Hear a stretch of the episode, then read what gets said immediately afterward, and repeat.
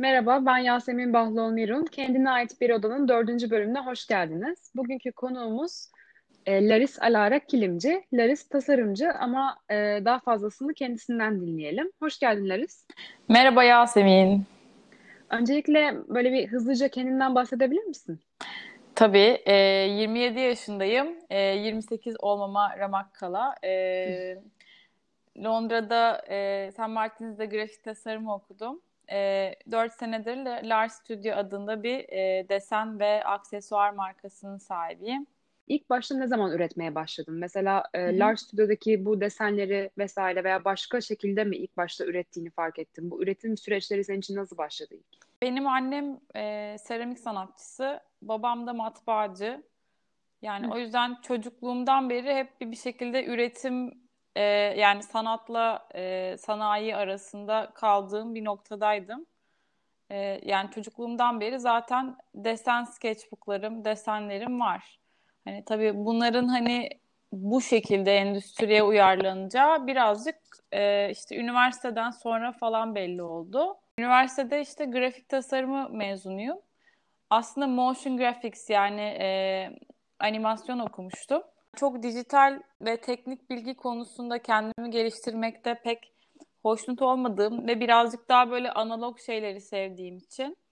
Bir de animasyon yaptığımda sevdiğim şeyin aslında hani bu süreçten daha çok ortaya çıkan desen dünyası olduğu için bir şekilde böyle üniversiteden sonra buna yöneldim. Yani dört sene önce işte iki bin on yedi e, Nisan'da İlk markayı kurdum.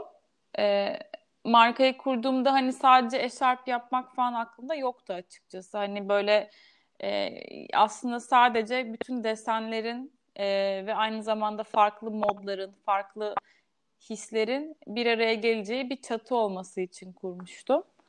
Öyle kendi kendine böyle süzüldü şu ana kadar. İlk başta eşarp yaparak başladın değil mi? Evet yani hala eşarp devam ediyor da ağırlıklı olarak. İlk başta sivil ipek böyle daha tok böyle kalın bir ipektir o. Benim pek tekstil bilgim yoktu açıkçası. Pek tekstil Hı-hı. arka planım yoktu e, ilk çıktığımda. Fakat farklı üretim çeşitliliğinin yani çeşitliliğini bayağı araştırıyordum ve hani sivil ipeğe karar verdim. Çünkü sivil böyle en kalın, kalıcı e, ve böyle sürekliliği devam edebilecek bir parçaydı. Özellikle benim anneannemin e, böyle eski eşarp şeyleri vardı, koleksiyonu vardı. Vera diye bir bin dokuz yüz altmışlardan kalma eşarp markası var. Ve böyle anneannemin eşarplarında böyle gördüğüm hani sanatla modanın böyle kalıcılık ve böyle arafta kalan hali hoşuma gitmişti. O yüzden eşarba karar vermiştim. Large Studio e, dört yıldır var. Senin ilk markan mı? İlk ve şu ana kadar tek, evet. Peki mesela animasyon okuduktan sonra nasıl böyle bir marka kurmaya karar verdin? Bence biraz genetik bir şey. Benim babam ve ailemiz hani kuşaklar boyunca hep bir şekilde sanayici veya ondan önce de tüccardı. Yani hep bir şekilde bir şey üretip pazarlamışlar yani hani biraz bence genetik gibi geliyor yani herkes bir şekilde girişimci ruhlu yani kariyerimin biraz beni yönlendirdiği. Londra'da işte ilk mezun olduktan sonra ilk bir döndüm, İstanbul'a geri döndüm. Geri dönmemin en büyük nedeni de şeydi yani ben Amerikan vatandaşıyım ve aslında hı hı. hani oturup burada kalmaya uğraşacağıma e, Amerika'ya giderim orada iş bulurum istersem ya falan dedim döndüğümde. Fakat İşler öyle gitmedi. Ee, Amerika'ya gittiğimde pek istediğimi bulamadım. Kendimi bulamadım gibi hissettim orada. Bir de yani a- aileden o kadar da kopuk olmak istemediğimi ve onun ben olmadığımı fark ettim. Sonra işte İstanbul'a döndüm ve tabii ki de ufak çaplı bir e, bunalım, tatminsizlik, bir e, hani söylenme hali falan vardı. Ve hani farklı farklı yerlerde çalıştığım dönemler oldu ve hiçbir yerde bir aydan, üç aydan fazla duramadım. Zaten durmam bile e, bir e, başarıydı yani. Kendi kendime serigrafi baskı yapmaya başladım. Çünkü mezun olduğumda da yani print ve analog ellerimle bir şey yapmak bana çok iyi geliyordu. İlk başta serigrafi baskı atölyesi açmayı düşündüm. Çünkü özellikle yani bizim ailenin geçmişi de e, matbaacı olduğu için, annem de seramik atölyesi işlettiği için ikisini de böyle doğal geldi bir şekilde bir atölye yönetmek. Daha sonra böyle bir şey yapmak istemediğime karar verdim. Çünkü e, serigrafi yaparken hem kimyasalla çalışıyorsun ve bu fiziksel olarak seni mental olarak çok yoruyor e, ve tek başına yapabilecek bir şey değil yani. E, ve hani orayı, orayı işletmenin de ayrı bir e, fiziksel güç gerektirdiğini ve ben de bunun olmadığını fark ettim açıkçası. Bir de nasıl desem, ben hani serigrafi baskı merkezi sahibi olmak istemedim. Çünkü Hı-hı. tasarımcıyım günün sonunda. Hani bir mekan işletmecisinden önce tasarımcıyım. Hani onu yapmak istemedim o yüzden. Bir süre babamla matbaada çalışmaya çalıştım. O, o da çok e, kısa soluklu bir iş oldu. E, o da şöyle yani açıkçası çok büyük bir sanayici olarak çalışmak istemedim. Sanayinin içinde olmak istemedim. Yani şimdi büyük konuşmayayım. Her an dönebilirim bu arada sanayiye de yani. Çünkü hı hı. aile benim için çok önemli bir şey. Ama hani e, kendimi orada bulamamış gibi hissettim. Yani kendim olamıyor gibi hissettim. Zaten e, yani sanayi içinde çalıştığında çok bir karakter özelliğini ortaya çıkaracak bir şey yapamazsın yani günün sonunda. Soru işareti dönemine girdim, araştırma dönemine girdim. E, ve birkaç tane müzik videosu yaptım, animasyon. E, mesela Hemi ile e, producer bir arkadaşım. E, Hemi ile mesela bir e, video animasyon klibi yapmıştık. Sonra Hı-hı. şeyi fark ettim. Aslında her e, müzik albümündeki her parça birer eşarp gibi. Ve aslında bir koleksiyonun içinden çıkan her parçada bir şarkı gibi. Ve hani bir şekilde koleksiyonlara verdiğim hani anlam ve verdiğim his de biraz müzik albümü yapmak gibi oldu. Senede bir genelde çıkıyor. Ve e, albüm gibi oluyor. Öyle. Senin ruhunu yansıtıyor. Aslında gerçekten de öyle ürünlerde. Evet, evet, aynen Yasemin. Hep konu aslında bir şekilde ailenin etkisine geliyor. Hı-hı. Yani hem onların mesleki geçmişleri, babanın farklı, annenin tarafından farklı şekilde beslenmen mesleki olarak. Fakat bir şekilde de yine de onların yaptığı işin aynısını yapmıyorsun aslında. Evet. Yani onlardan beslenmişsin ama farklı bir yola gitmeyi de tercih etmişsin. Hı hı. Hani bu senin için nasıl bir ayrım? Senin kafanda nasıl oturuyor? Nasıl bir denge kurdun burada? Ee, yani şöyle, e, bence aileden bir şekilde pozitif de olsa, negatif de olsa, ne şekilde olursa olsa bir şekilde etkileniyorsun. Çünkü hani e, bir kez hani özellikle bu coğrafyada yani ben öyle düşünüyorum. Ee, ve aynı işi yapmak asla istemedim. Çünkü çok fazla aile işinde gör, yani gördüğüm e, dramalar oldu. Hani bir kez aileyle iş yaptığında duygusallaşmamak, duygusallığı öne sokmamak çok zor bir şey. O yüzden hani kurduğum şey gerçekten apayrı olsun ve karar mekanizması tamamen kendi elimde olsun istedim. O yüzden kesinlikle aileyle işi ayırmak istedim yani. Ki mesela aile olur veya daha birden fazla insanın beraber ürettiği bir ortam bazen aslında insanın kişiselliğini, o bireysel üreticiliğini zayıflatabilir Hı-hı. bence. Hı-hı. Hani bu da senin için bir sebep miydi mesela? Ya benim için mesela açıkçası Yasemin, ben böyle bir halde olmak istemedim. Hayat beni böyle yaptı. Yani nasıl, hani ben bu kadar tek başına çalışan, yalnız üreten bir insan olmak istemedim, anladın mı yani? Ama hayat beni bu hale getirdi yani. Anlatabildim mi bilemedim ya. Yani aslında böyle olmasından çok mutlu değilim ama karakter yani şeyim, yeteneğim böyle yani. Anlatabildim mi anlatamam. Sonuç olarak böyle, böyle oldu. oldu aynen, böyle bir mekanizma oldu. Peki senin mesela şu an e, Large Studio'da bir günün nasıl geçiyor? Yani gerçekten de her şeyi kendin yapıyorsun evet. değil mi? Tek kişilik dev bir ekip var aslında. Ya şöyle e, zaten bu konuda bayağı bu ara kriz yaşadım. E, ve hani e, stajyer ilanı verdim ilk defa. Dört senedir böyle bir şey düşünmemiştim asla. Ama ilk defa gerçekten artık böyle dedim ki wow, hani bunları ben nasıl yapıyorum ya? Hani şaka mı bu hani? Yani ben ben bile kendime inanamadım, yani bu iş yüküne inanamadım ve açıkçası böyle Hı-hı. bir burnout yaşıyorum şu an mesela.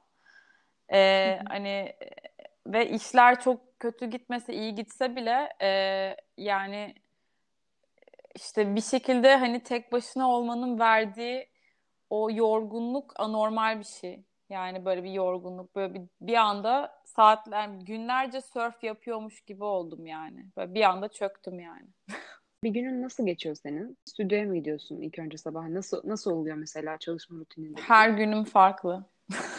Gerçekten. Yani şöyle e, bazen bir hafta boyunca sadece kendimi kapayıp retouch yapıyorum ve çok e, robotik bir şekilde ot, yani böyle otopilotta yaşayarak geçiriyorum. Bir gün geziyorum, bir gün muhasebe yapıyorum, bir gün e, sadece paketleri yapıyorum, işte sadece pazar araştırması yapıyorum vesaire. Açıkçası tek bir günüm yok. Ya bu süreçler çok farklı süreçler aslında. Tabii hani burada senin sanatçı kimliğinin ötesinde bir de aslında bir iş insanı olarak kimliğin de Hı-hı. öne çıkıyor. Bu sürecin her kısmı sana aynı zevki veriyor mu? E, kesinlikle hayır. Kesinlikle hayır. E, e, bana en zevk veren kısmı açıkçası e, müşterilerle iletişimi eskiden sevmiyordum. Artık en sevdiğim kısım oldu. Orada bir etkileşim yaşıyorsun ve et, yani yaşadı, yaşadığın etkileşimde çok daha farklı şeyler öğreniyorsun. Yani mesela sen kendi markanı şu kadar, şu kadar, şu kadar görüyorsun. Ama onlar apayrı bir şey görüyor. Sana çok farklı bir feedback veriyor ve bu feedbackten bir anda hani ne bileyim e, çürümüş olan inspiration, ilhamın bir anda bir dakika ya bu kişi bunu böyle görüyormuş. Böyle şeyler de olabilir gibi bir şey oluyor. Yani en az sevdiğim iş bölümü ise büyük ihtimal finansal bölüm. Çok sıkıcı. Tasarımları yaptığın süreç nasıl oturuyor? Hani her yıl sadece bir koleksiyon olduğu için o koleksiyon için belli bir süre mi sadece tasarlama halinde oluyorsun? Koleksiyonların hepsinin içeriği benim için birazcık Hı-hı. daha böyle sergi açmak gibi oluyor. Yani aslında farklı tablolar üzerine çalışmak ve onları e, renk şematiğini oturtmak ve tematiği oturtmak. Tabii en başta böyle bir e, buhranlı bir ne yapıyorum dönemi. Hani yeni böyle bir soru işaret dönemi. Sonra oturunca tabii böyle her şey yavaş yavaş akıyor. Sonra bir araya bir so- sorgulama dönemi girer. Yani e, hani Lar çok pozitif bir marka ama aslında arkasındaki insan evet. bayağı full sorgulayan ve biraz bunalım bir insan, yani ne yalan söyleyeyim. Yani birazcık şey, çünkü aslında hani desenlerde benim için terapötik bir taraf var, yani öyle söyleyeyim. Hani olmak istediğim dinamizm, pozitiflik, enerji, görmek istediğim renkler eee benim için hani hani etrafını neyle sararsan o kadar bence psikolojini etkiliyor. E, Lar da benim için öyle bir şeydi yani. Hani etrafını neşeyle sarıp e, neşe feedback'ini almak istemim. Etrafına gökkuşağı serpiştirmişsin. Aynen gibi. Öyle. Buhranlı bir dönemden geçiyorum dedin. Hani sergi açmak gibi evet. hazırlanırken. Mesela o dönemlerde, o anda, o dönemlerde sana en çok gelen o beynindeki düşünceler neler? Mesela kendi insanın iç sesi Hı-hı. konuşur ya, bazen pozitif ama bazen de negatif. Hani hiç böyle bazı aynı kalıplara takıldığını fark ediyor musun? Ya evet, maalesef var. Yani e, çok kendiyle aşırı barışık biri olmak istediğimi söylemek isterdim ama değilim. e, yani bu konuda da hiç utanmam. Bayağı patküt söylerim yani. Hı hı. Keşke herkes de öyle olsa, yani konuşabilsek. Yani çünkü insanlar bir şekilde hani hassaslıklarını pek göstermek istemiyor. Çünkü ne gösterirsem onu alırım gibi bir şeydeler. Ben öyle düşünmüyorum. Hı hı. Ben herkes her şeyi açsın, dürüst olsun, düz olsun. Karşılıklı çözüm bulalım. Diyalektikte olalım kafasındayım. Her zaman bir yetersizlik hissi var. Ben bu yetersizlik hissinden de mutluyum. Bu yetersizlik hissi olmasa daha fazla üretmezdim büyük ihtimal çünkü. Gelişmiyorum, gelişiyor muyum hissi var. Ona hatta bu konuda, yani bu sezonda bayağı değindim bu konu üzerine. Sezonda Hı-hı. bayağı bir bitki ve doğa teması var. Ee, tamamen olmasa da. Bir gün böyle çok dark bir gün geçiriyordum yine. O gün Batu diye bir arkadaşım geldi. Bana şey get- göndermiş. Küstüm bitkisi diye bir bitki gönderdi. Aynen. Sonra bu ne dedim? Bu ne, şaka mı falan? Dedi ki bu bitki bence tam sensin dedi.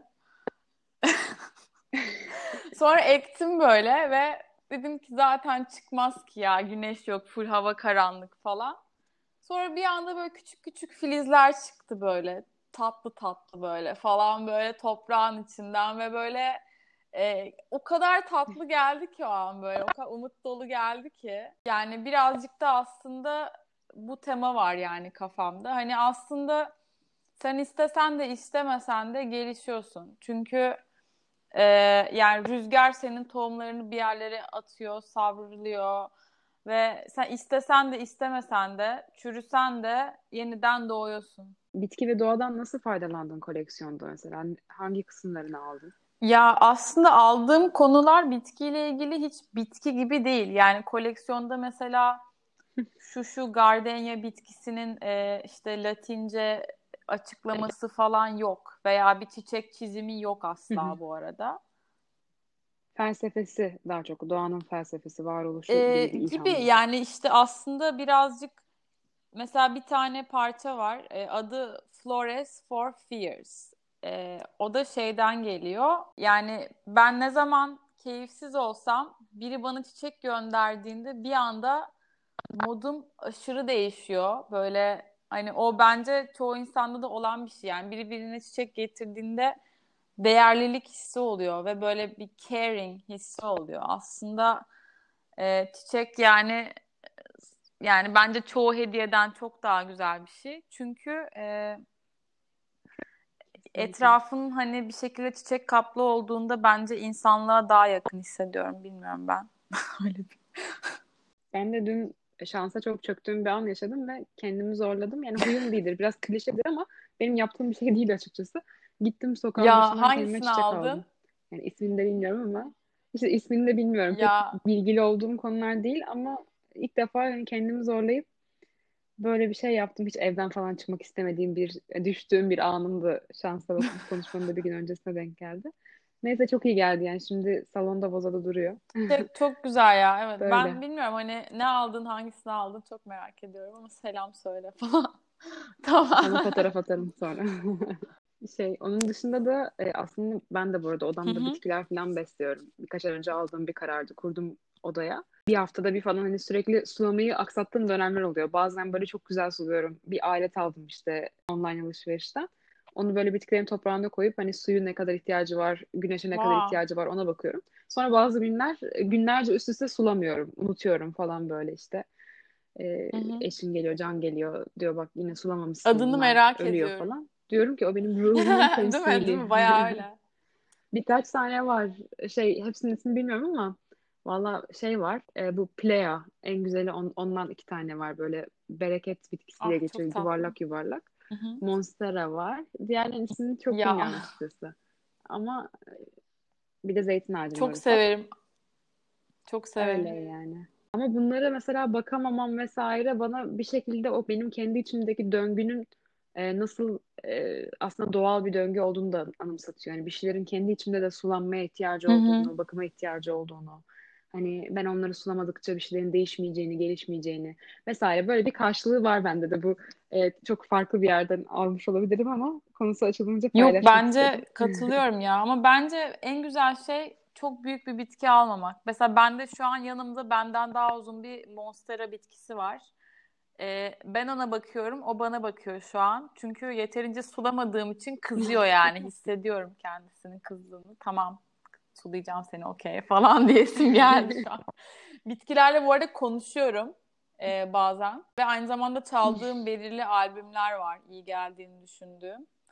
E, özellikle Moog, yani Moog Synthesizer'ın bitkilere iyi geldiğini düşünüyorum sound olarak. Bunu dinlemeye tavsiye olarak. Bitkilerin zor bir dönemden geçtiğini düşünenlere bu şarkıyı tavsiye ediyorum. Peki bütün bunlar senin stüdyonda mı oluyor? Senin çalışma alanında mı oluyor bu arada? Sen şimdi... Evet, şu an mı? Buradayım. Arnavutköy'de. Aynen. O zaman şey, podcastimizin ismine hemen bir gönderme yaparak kendine ait bir oda değil, aynen, kendine ait kendine bir stüdyo. Ait bir e, stüdyo. Yan tarafım gece kulübü olacak bu arada bir ay sonra. Çok güzel. Ne olacak artık? Peki nasıl bir ortam senin stüdyon mesela? Nasıl bir çalışma benim alanı yarattın? Benim stüdyom e, anormal aydınlık. Ön tarafta e, şeyi görüyor, yalıları görüyor Arnavutköy'deki, arkasını. deniz Denize bakan değil, bakmayan kıç tarafını görüyor. Çok tatlı bir yer aslında. E, kocaman bir şömine var. E, eşarpların asılı olduğu borula, borular var. Ve bayağı ışık alan bir yer. Maviler mavisi mobilya detaylarımız var. Ve her yerden bitki çıkıyor maalesef falan. Maalesef çünkü bitkileri sulamam gerek falan.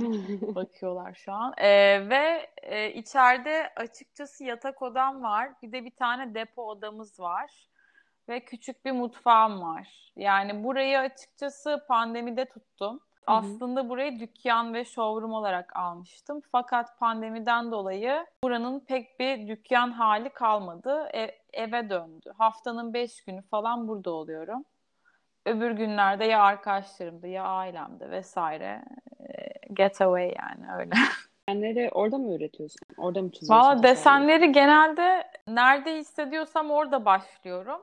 Burada da üretmeye devam ediyorum. Tabii iMac'te çalıştığım için bir de kolaj ve akrilik vesaire boya gibi e, daha böyle yayvan bir şekilde rahat çalışabildiğim için genelde bu salon işte aydınlık bölümde çalışıyorum aynen. Bir anda bir fikir mi geliyor gözünün önünde? Bir desen seni mi çağırıyor?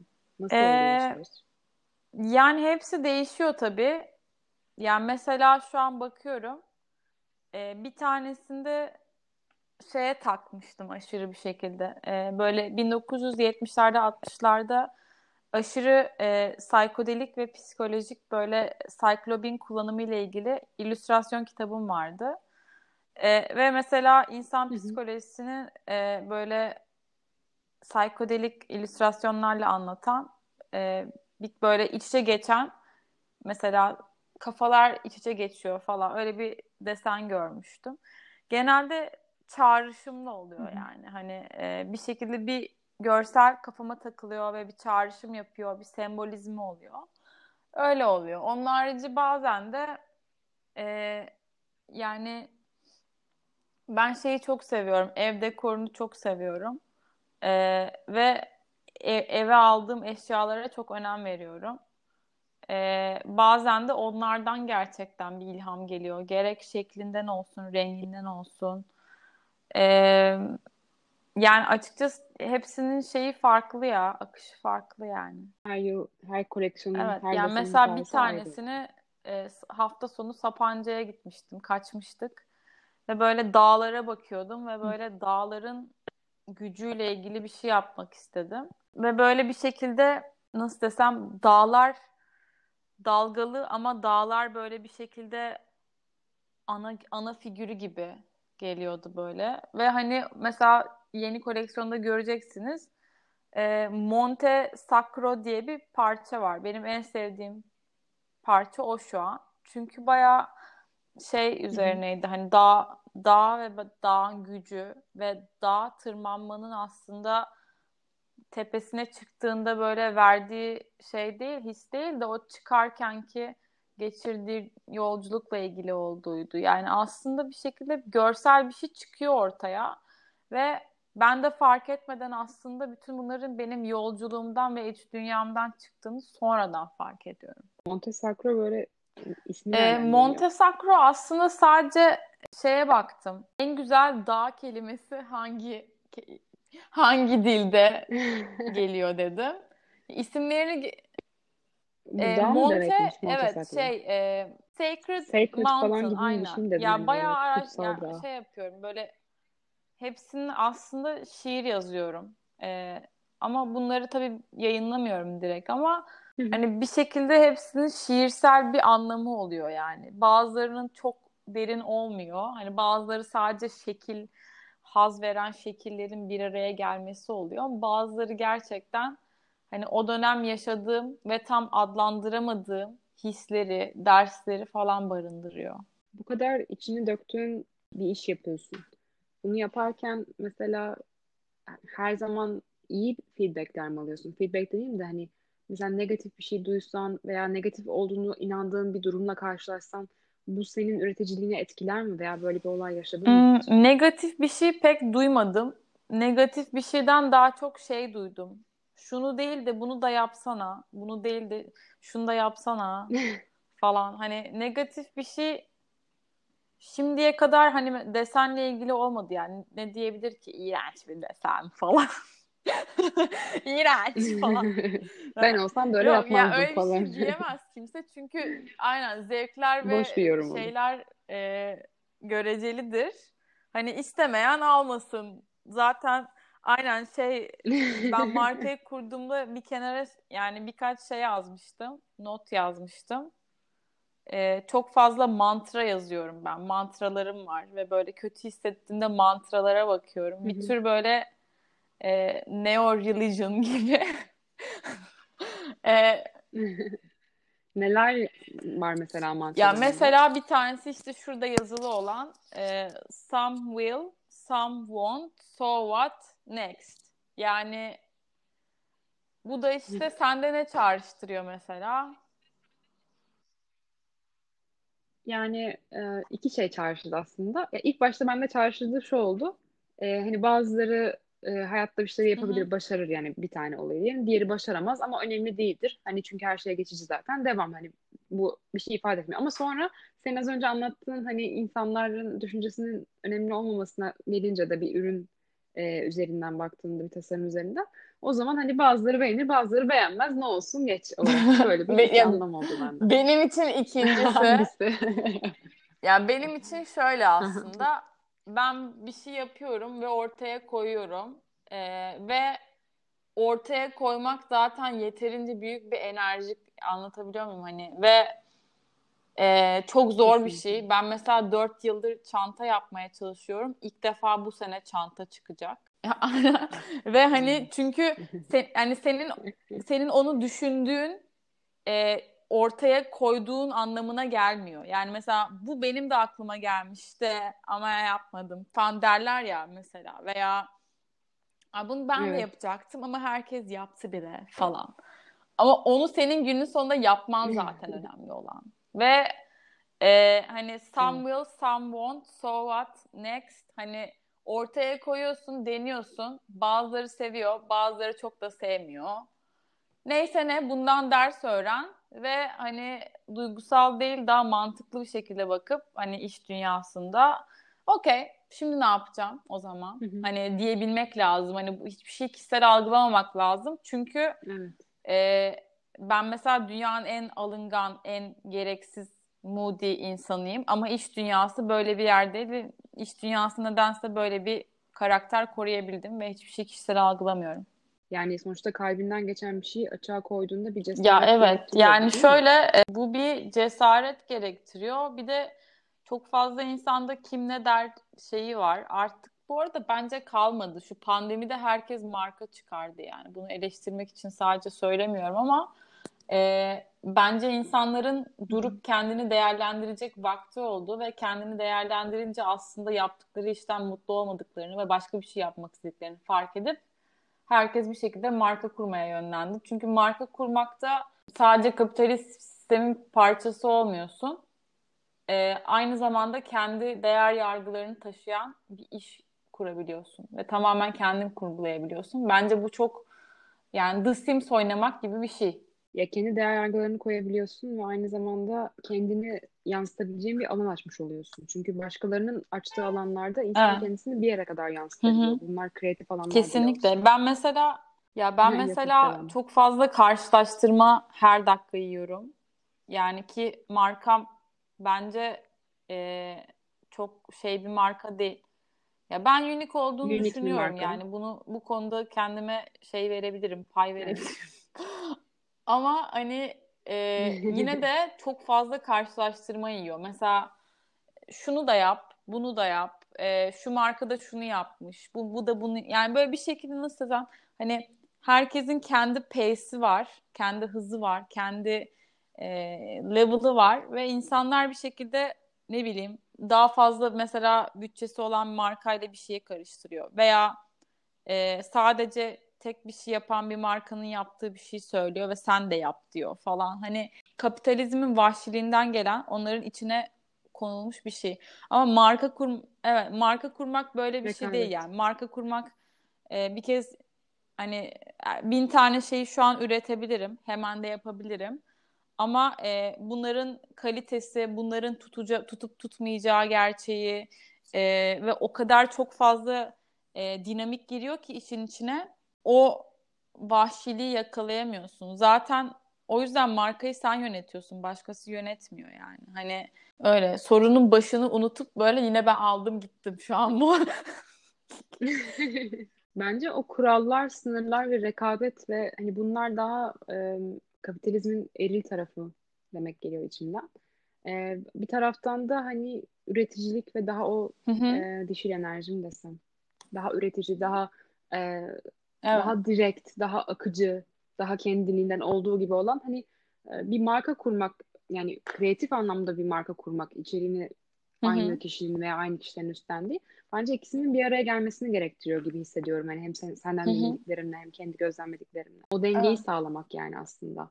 Biri birine baskın geldiği zaman çok rekabetçi ve çok hani üreteyim, üreteyim, üreteyim. Diğer tarafta da bir şekilde işlerin bir akması gerekiyor ve harekete geçmesi gerekiyor. Aslında bu her iş için geçerli belki de veya her Hı-hı. herkes, her insan için evet. geçerli. O dengeyi sağlamak yani. Ya kesinlikle. Yani bence şey işte hani e, hani doğanın ritmi gibi İnsanların da ritmi var ve bir hızı var ve bir pace'i var ve e, ben de bu kadar hızlı gidebiliyorum çünkü ben mesela duygusal bir insanım bayağı e, ve hani bir şey yaşadığımda veya ortaya bir şey koyduğumda gerçekten sindirip algılayıp çok acele etmeden ve çok yani ortaya bir şey koyuyorsan sen doğayı kullanıyorsan kumaşları, kotonları, ipekleri ürettirip bastırıp bunları yayıyorsan bunun üzerindeki şeylerin üzerindeki mesajlar, bunun üzerindeki bıraktığı etki, koyduğun post.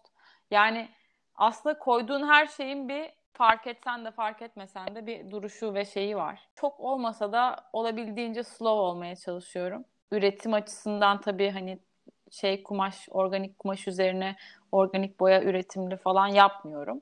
Ama yavaş üretimciyim yani hani. Koleksiyon açısından hani böyle her dakika bir şey çıkarmıyorum mesela. Bunlar hep senin kendi değer yargıların. Ve ona göre şekillendirdiğin bir evet, sınırlar. Evet kesinlikle yani tabii ço- çoğu şeyi her dakika insanlar çıkarıyor. Çıkar çıkar çıkar. Sen de maske çıkar, sen de bunu yap bunu yap. Bunu. Ama yani bu zaten çok atik atılan hareketlerde bence bir kapitalizmin işte senin dediğin gibi o eril şeyi olduğunu, enerjisi olduğunu düşünüyorum. O yüzden de zaten evet belki yeterince agresif değilim ama zaten duruşum bu. Yani marka olarak çok agresif değilim. Üretimin yani kendi insanın sınırlarını çizmesi gerekiyor bir şey üretirken aslında. Hem üretimle hem kendisini Kesinlikle. korumak için doğru yansıtabilmesi için. Bu, bu sınırları aşmaya çalışanlar oldu mu? Hani seni hızlandırmaya çalışanlar vesaire. Hani eğer diğer tarafa geçseydin biraz böyle dark side gibi oldu ama yani tabii hani herkes her şey her şeyin bir karşılığı evet. var bu dünyada sonuçta her şey insanlar için ama Ee, hani biri doğru biri yanlış değil tabii ki ama şey hani senin e, istemediğin taraftan sana gelen aa işte şöyle olsaydı böyle olsaydı bu herhangi bir süreçte belki Lars'da önce de hani buna girer. Böyle sesler duyduğun zaman e, nasıl kendini sabit tutuyorsun? Kendini yani tutuyorsun? Bence bilmiyorum nasıl tutuyorum acaba düşüneyim ben.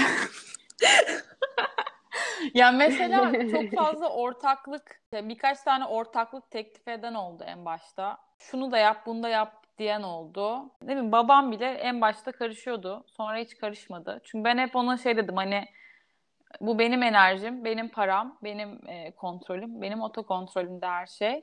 E, başarılı olsam da olmasam da hani benim yolum. Yani markanın duruşu her zaman şeydi yani mesela şu popüler diye şuna gönderelim. O giysinden daha çok e, o da giysin. Giymek isterse hani anladın mı? Hani böyle bir şey elitizmimiz veya hayır sadece bu Hı-hı. entelektüel seviyedeki bilmem ne insanlar giyer falan değil de Kim istiyorsa giysin ama gerçekten kalbine yakın hissediyorsa giysin yani gibi bir duruşumuz vardı. Bilmiyorum, kalbimi dinledim ya. Hani saçma biraz belki sound edecek ama hep onu dinlediğin noktada bence zaten doğru kararları az çok veriyorsun yani. Belki de yanlış kararlar vermiş de olabilirim ama benim kararımdı yani. Ya sen resim falan çiziyor musun bu arada? Hani Large Studio. Ee, ya bir ara çiziyor. Yok ya. Bir ara çiziyordum ama sonra o kadar sıkıldım ki görsel bir şey yapmaktan içim şişti açıkçası. Yani bir ara bir tablo, bir tablo aldım. Benim çok yakın bir İranlı ressam arkadaşım var, Ekbal diye. O da dedi ki hani ben sergi açacağım İstanbul'da. Sen de kesinlikle tablo yapmalısın. Çok eğlenceli, farklı bir medium falan. Ee, annem de çocukluğumdan beri tablo çalışıyordu falan. Benim formatım değil gibi hissettim. Den- denedim falan ama e, mesela seramik falan yapıyorum. Onda daha eğleniyorum açıkçası. Şey, huzur bulduğum bir alan ee, biliyor musun? Seramikler yani fırından çıktığında boyarken aşırı eğleniyorum. O böyle zaten uğraşmışsın, deli gibi uğraşmışsın ve onu boyayacağın an e, bir kağıdı boyamak gibi olmuyor. Böyle bayağı uğraştığın bir şeyi boyamak olduğu için hani böyle çok sacred ve böyle e, nasıl desem daha böyle özel oluyor. Hani onu boyamak gibi hissediyorum. Benim de sesim de güzel. Şu an hatırladım bunu. Bunu dinleyenlere söylüyorum. Teşekkürler, senin de. Sesim sesi çok güzel. Bu süreçte genel olarak yani bir şeyler üretirken aslında bir sanatçı olarak, bir iş insanı olarak, bir kadın olarak en zor mücadelen ne oldu? Seni en çok zorlayan ben... mücadelen. Yani direkt ben diyebilirim yani. Kendi kendime çok Kendi sabote ediyorum diyorsun. Ben. Benim onun harici hiçbir düşmanım yok. Kendimden başka pek bir düşmanım yok açıkçası. Kendi içindeki ya, kafandaki, kafamdaki sesler mi? Sesler işte e, onun harici bilmiyorum. Ben yani yaratıcı ruhlu bir insanım ve açıkçası bunun da e, maalesef up and down'ları oluyor. Ve hani iş hayatı için biraz fazla engebeli bir ruh haline sahibim. O unstable ruh hali de iş hayatında biraz sağlıksız bir şey. Çünkü sen yani sen tamam hani bir müzisyen veya sanatçı olduğunda tamam hani yaratım sürecinin bir up'ı down'ı bir şey vardır deyip bir şekilde belki bir tık daha kaldırılabiliyorsun.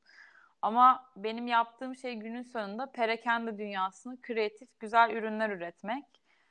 E, o yüzden daha stabil, daha tutarlı Hı-hı. ve daha e, düz bir duruşun olması gerekiyor. Fakat bu yola tamamen tek başına çıktığım için e, yani mesela ben düştüğümde beni toparlayan pek kimse olmuyor. O kişinin ben olması gerekiyor. Ve arkadaşlarım oluyor tabii. Ama o anda onların söylediği şeyler de çok umurumda olmuyor. Yani sen kendini iyi hissetmediğinde başka bir insanın sana yaptığı güzel yorumlar, çoğu etraftan gelen pozitif feedback çok da umurunda olmuyor yani, öyle söyleyeyim. İşimin tutarsız yani duruşundan dolayı genelde tek başınayım. Seviyor muyum? Pek grupçu bir insan değilim. Ee, onu söyleyebilirim. Ee, daha bireysel biriyim. Ee, seviyor muyum? Çok da sevmiyorum artık. Baydı ya yeter falan pandemide. Aynen baydı yeterli bence. Pandemiyle beraber. Aynen. Sen seviyor musun? İnsan seviyorsa da bıkıyor.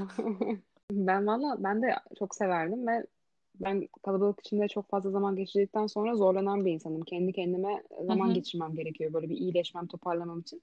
Onu da sonra şeyden olduğunu fark ettim. Kendi sesimi duymakta zorlanıyorum çok fazla başka Hı-hı. insanlarda ve başka dünyalarda vakit geçirince. E, o yüzden de aslında biraz kendi kendime bir şekilde hep kalmam gerekiyordu yani. Ben şu ara mesela eskiden çok severim. Yani tek kalmayı çok severdim.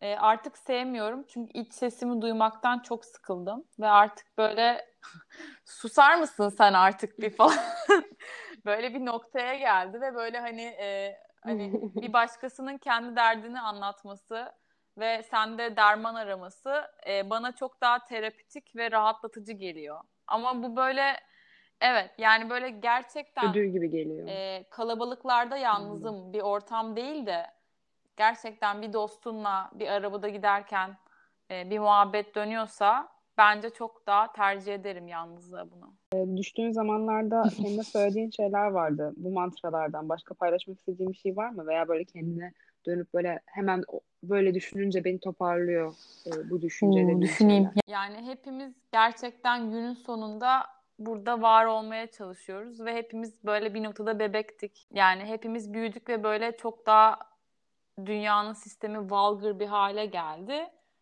Ama hiçbirimiz aslında yalnız değiliz. Yani hepimiz e, mutsuzuz bazen, hepimiz mutluyuz bazen. Ve you're not alone. Ve hani go out there and actually talk to someone. Smile and people will smile back at you yani. Hani herkes seni target etmiyor yani.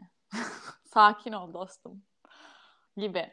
Çünkü o anda zaten böyle içinde böyle şey oluyor hani bana ne ben sabote edeceğim seni diyen böyle gıcık bir ses oluyor. Ona pek laf geçiremiyorum. E, genelde bir problemim olunca o yüzden e, başkasını arıp başkasının problemlerini dinlemeye çalışıyorum. O bana iyi geliyor mesela. Diyorum ki tamam o da problem yaşıyor. I'm not alone. Okay.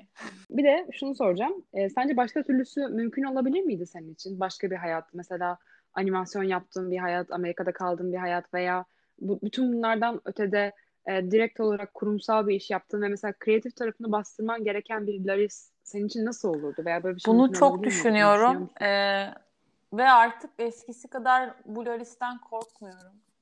Ee, yani şöyle ben her yola açığım artık ya. Biraz saç... Evet, yani öyle bir noktaya geldim galiba. Çok güzel bir söyleyebilmem. E, bu sene işte iki dedem vefat etti. E, etrafta da çok fazla aynen böyle haberler duyduk falan ve e, bilmiyorum bana öncelik tabii ki de iş ö- önemli ama e, en önemli şey bence iyi bir insan olmak. E, ve o öyle yani iyi bir insan olarak nasıl kalabileceksem O, o işi yapayım kafasındayım yani. Bilmiyorum anlatabildim mi? Kendini ne zaman iyi bir insan gibi hissediyorsun? Hangi ee, işi yaparken en çok? Yaptığım şey anlamlı olunca bir şekilde. Yani ne şekilde anlamlı olursa tabii bu. Hani istemediğin bir işi yaparsın ama çok istediğin biriyle olursun. Ve o onu dengeler. Benim için böyle bir şey olmadı mesela. Benim hayatım tam tersi. e, ama... E, yani işte bilmiyorum bir tür sevgi baskın çıkmalı işte yani bir tür sevgi belki aile aileni seversin o yüzden aile işini babanla yardım etmeyi tercih edersin veya e, çok eski bir ne bileyim bir yerde bir şeye yani bir işin anlamlı hissetmek bence anlam katmak kesinlikle anlamlı hissettirdiği anlar şunlar oluyor galiba bir Türkiye'de bence bir renk kullanım eksikliği var. Yani çok fazla nasıl desem hı hı. gri, bej ve e, bu tip renkler kullanımı olduğu için e, bence birazcık etrafımıza renk katmak gerekiyor gibi hissediyorum. Bu bence bu açıdan hani anlam kattığını düşünüyorum. Onun harici kendi etik değerlerimle var olabilmek benim için endüstride var kalabilmek de aynı zamanda bir ekonomik bir e, Rebellion mı diyeyim ne diyeyim. Öyle o yüzden anlamlı da geliyor yani bir şekilde kendi kraliyetini kuruyorsun çünkü. Yine ait bir alan açmış oluyorsun. Evet kesinlikle. Ve hayatını tamamen orada yaşıyorsun aslında iş olarak da. Aynen. Senin şu anki durumunda iş olarak ev olarak. Bayağı öyle valla. Bu arada o kitabı yani. Daha geçen okudum yeniden. Yani genel olarak Virginia Woolf'un hani duruşu ve hani... E, şey bu bütün ataerkil toplumda hani kendi için bir yer açmaya çalışması. Zaten hani endüstrinin de hala ataerkil olmasından dolayı bayağı. E, bunu bugün bile yapmaya ben çalışıyorum. Yani onun için ol, olmazsa olmaz zaten hani tabii yazarlık üzerinden bahsediyor ama e, olmazsa olmaz bir kadın için öncelikle bir ad, bir alan açılması gerekiyor. E, bir bir oda evet. Ve bir e, tabii ki maddi kaynak. Hani ancak bunlar olduğu zaman e, bir kadın evet. üretime geçebiliyor. Tabii bu, bu çok böyle büyük bir konu. Ben de ufak ufak da olsa hani burada bir nevi çağırdığım herkesin e, bir nevi güncel örnekler olarak görüyorum. Hani bunu aşmış ve kendine ait o alanı burada kurmuş kadınlar olarak. O yüzden çok ilham verici oluyor benim için açıkçası. Hani e, seni de tabii ki öyle görüyorum zaten. E, ve bu çok önemli, çok değerli. Yani aradan neredeyse yüz yıla yakın hı hı. Yok abartmayayım ama yani bayağı bir zaman geçmesine rağmen evet doksan yıl galiba kitaptan beri aslında kesinlikle. Dünya çok değişmedi. Kesinlikle. e, bazı anlamlarda. Özellikle kadının hani e, bir anne olarak görevinin öne çıkması gerekliliği toplumda, kadının odasının e, tırnak içinde mutfak e, olabildiği ve bunun hani bir şekilde normal karşılandığı bir yerde hani e, çalışma hayatına geçmek bile bir meseleyken hani kalkıp tabii üretim alanı yaratmak e, her ne kadar öyle gözükmese de aslında birçok insan için bir e, bayağı öyleydi. Böyle bir konu yani. E, evet senin de kendi yani sen de kendi alanını açtın aslında hani başından beri e, benim de hep ufak ufak e, kendi kendime evet. düşündüğüm sen kesinlikle yani bu çok oldu. Bu arada zor bir süreçti. İş duygusal bir şey değil çoğu insan için ama benim için işim bayağı duygusal bir şeydi mesela. Hani çünkü hani aslında bağımsızlığımı, Hı-hı. bireyselliğimi ve e, kendi ekonomik gücümü kendi kendime yaratmam için bir platformdu. Ve hani kendi inandığım şeyleri kendi kendime koruyabilmek, kimseye cevap veremememin kaynağı Lar olması gerekiyordu. Yani o kadar aslında Lar'ın üzerinde baskı vardı ki marka olarak. E, yani çünkü sadece Lar bir markadır e, falan bir şey değildi asla benim için. Proje e, falan değildi yani. Laris geldiğin için çok teşekkür ederim. Çok güzel teşekkür bir sohbetti. Ederim, ben de. Çok da ilham vericiydi.